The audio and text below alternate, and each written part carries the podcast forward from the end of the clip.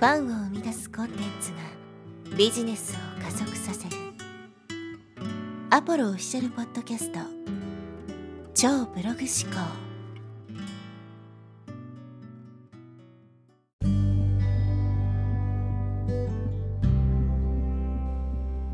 こんにちは、アポロです。今日はですね、問題、悩み、願望というですね、この3つについてお話ししていきたいと思います。かなり深い本質的な話になるんですけど、まあ、人生を生きていく上ですごくですね、知っておいたら、役に立つことなので、ぜひえー最後まで聞いていただければと思います。まあ、悩みのない人間はいないっていうふうにね、言われますけども、この悩みっていうものがですね、どういうふうにして生まれるのかということですね、えー考えてみたいと思うんですけど、おそらく今これを聞いているあなたも何かしらの悩みがあるんじゃないかなというふうに思います。ま僕自身もですね、まあ、いろんなことに常日頃、まあ、悩んだりとかしているわけですけど、そもそもこの悩みってどうやって生まれるのかってことなんですが、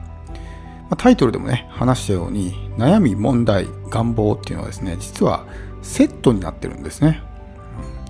悩むのはですね、問題があるから悩むわけです。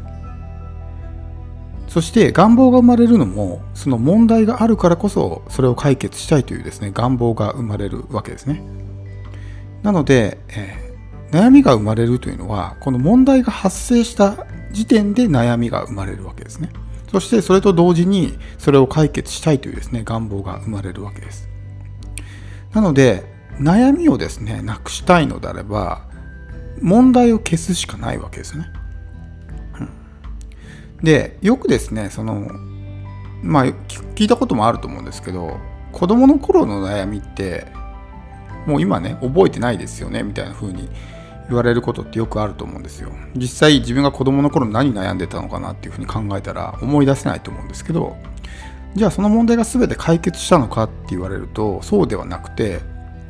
問題だと思わなくなっただけなんですよね。だから問題が消えたから悩みが消えただけなんです。かりますかね？だから問題って解決したからねその悩みがなくなったんじゃなくて問題だと認識しなくなったから問題がなくなった。そして同時に悩みも消えたってことです。つまり悩みを消したいのであればですねこの問題だというふうに認識するっていうことをしなくなればいいだけなんですよね。人それぞれ悩みって違うと思うんですよ。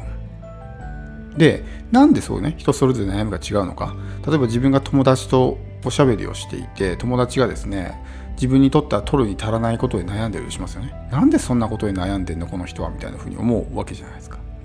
だから悩みの根源っていうのはですねその直接悩みを生んでるわけじゃないんですよ。それは同じ問題が発生してもですねあなたは全く気にしないけども友達は気にしてる。要するに問題だと認識してるわけですよね。問題だと認識したからこそその人は悩んでるわけです。でも自分にとっては問題だと認識していないから悩みにならないわけですね、うん。なので結局その問題を消すだけで悩みっていうのは消えるし問題だと認識しなければ悩みっていうのは生まれないわけです。じゃあこの問題ってねどうやって生まれてんのかってことなんですけど問題って必ずしもそのね出来事とかそういうものが問題を生んでいるわけではないんですね。きっかけというかその問題の根源になることはありますよ。何かじゃあ例えば借金を抱えていて、ね、借金返さないとなって悩んでたとするじゃないですか。それって借金っていうその出来事というかね、えー事象自体はただの、まあ、事実なわけですよ。でそれをあこれは問題だっていうふうに認識したからこそ返さないとっていう悩みが生まれるわけですね。お金がないとかっていうのはそうじゃないですか。僕たちっていうのは常日頃日常的にいろんなですね問題を抱えていて、ね、悩んだりしてるわけですよ。実際悩悩みまでまあ発展しないようなものもあるんですけどちょっとした欲求みたいな感じに変わるんですね。例えばお腹が空いたとかっていうふうになると、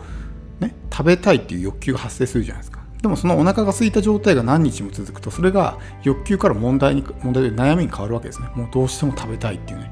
で強い願望が生まれるわけですよ。例えばもう体中泥だらけとかね汗まみれになっても体ベッドベトだったら、ね、そういう、まあ、問題があってでそれを、まあえーシャワー浴びたいとかねそういうふうなまあ、えー、願望がね生まれるわけですね。そして悩みっていうのはこのベトベトした体嫌だなとかっていうね、えー、悩みがあるわけですだからそういうまあ常日頃日常的に僕たちはいろんなですね、えー、悩みをまあ抱えたり解決したり、まあ、その欲求をね感じたりとかっていうのはあるわけなんですけど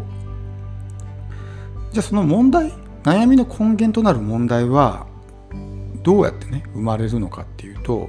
この問題を作り出しているのも自分自身なんですよね。さっきも話したみたいにそのまあ例えば自分の友達がね悩んでいたとしてでもその話を聞いて自分は何でそんなことで悩んでんのって思う？自分にとっては全く問題にならないようなことだったとしますよね。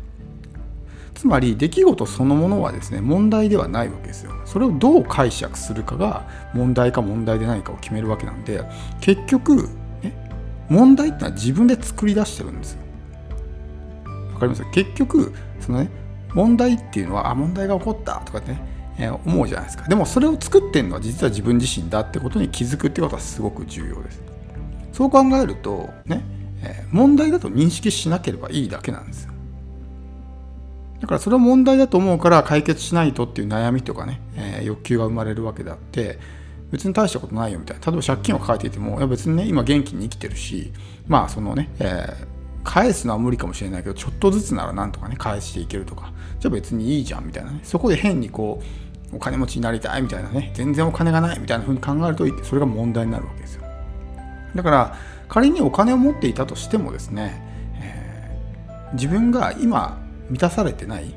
とかねまだ全然お金が足りないなって思った瞬間にそれが問題になるわけですよ。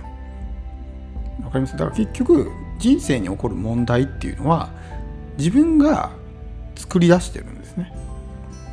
だから問題とか悩みっていうのを消したいんであればその考え方を変える必要があるわけというか逆にですねそういう考え方をしなければ問題っていうのは発生しないんですよねただ出来事が起こってるだけ例えば、えー、まあ常日頃生きていて、まあ、ほとんどの人はですねその、まあ、日々の日常のことしか考えていないわけじゃないですか。まあえー、今日とかね明日とかもしくは1ヶ月後ぐらいまでですよその時間軸で言うならば。で将来に対しては漠然としたですね不安というかなんとなくですね将来大丈夫かな程度、まあ、それでももうすでに問題として認識してるわけですけどでもそこまで深いですね何て言うんですかこう具体的な悩みとかにはなってなかったと思いますよ。なんとなくどうしようかなぐらいの感じだったんですけど、えー、テレビとかね政府が2000老後2000万円問題みたいなことをこう、まあ、報道したじゃないですか。でそれによって人々がですね一気に問題だっていうふうに認識したわけですよ。これはまずいということで、ね、そこからようやくですねあの、まあ、悩みとか何とかしないとっていう強いですね欲求が生まれたわけですね、まあ、願望と言ってもいいと思いますけど。でもその老後どうなるかっていうこと自体は前々から分かっていたわけじゃないですか。だけどそれをですねある情報を吸収することによって一瞬にしてねその問題だと認識したわけですよだからその未来に起こる出来事っていうのは基本的には変わってないわけですよ。ね、ここ数年でいきなり2000万円問題が発生したわけじゃなくてもうずっと前からそういう風になってたわけですよただその情報を知らなかったというかそこまで深く考えてなかっただけだからその出来事とかそういうもの自体は変わってないわけですね。この2、3年で急に老後2000万円問題が発生したわけじゃないですよね。だからそれを認識したから問題だと思って解決しないとっていうふうに思うわけです。で願望もセットだっていうふうに言いましたよね。だから悩みがあるからこそ願望欲求が生まれるわけですよ。それを解決したいっていうね。いやでも自分はね満たもうすでに満たされてるけど、ねえー、もっと豊かになりたいって願望あるよみたいな風に思う人がいるかもしれないですけどそれは今の生活に満足してないからそう思うわけじゃないですかもう100%自分の生活に満足していてもうね、えー、100%私は幸せですっていう風になったら上を目指すことってないと思うんですよ上を目指すってことは今の自分では十分でないと思ってるから上を目指すわけですよ、ね、その向上心が高い人とかってまあねそういう風になるんですけどなんか結局今の現実が自分にふさわしくないと思ってるからそういうふうになるわけです。だからそれって問題なわけじゃないですか。今の現実が自分にとって問題だからそういう願望がかかるわけです。なので、えー、まあ、自分自身もそうだし、その他人の人たちを見ていても、えー、どういうものを悩んでるのかとかね、えー、っていうことはやっぱり問題があって、悩みがあって願望があるということなんでそういうことを見ていると、まあ、いろんなことが分かってきますしやっぱりこの、ね、悩みの多い人生ってやっぱ辛いじゃないですか。できる限り楽しく過ごしたいですよね。せっかくこうね一度きりの人生だし時間っていうのは巻き戻しできないわけだからそれをですね最大限に楽しもうと思ったら少しでもそういうですねマイナスなことを考える時間を減らした方がいいわけです。悩みとかストレスとかね怒りとかっていうのは人間からすごくエネルギーを奪うのでそうすると他のねことができなくなるわけです。エネルギー切れを起こして行動できなくなったりとかしてしまうので、えー、もちろんね全く悩みを100%消すのは無理かもしれないけども今言ったみたいに自分の考え方を変われば悩みって消えるんですよ。問題が消えるわけだから悩みも消えるんですね。だからどこまでのことを問題と考えるか本当に取るに足らないようななんでこんなことで悩んでんのってことも考え方一つで大問題に変わるわけですよ。でもすごく大きなね一般的に見るとすごく大きな問題でも本人が何も気にしていなければそれは問題にならない。つまり悩みにもならないということですね。なので悩みを消したければ、え自分がですね問題だっていうふうに考えるってことをまあ、やめるってことですね。ぜひ、えー、やってみてください。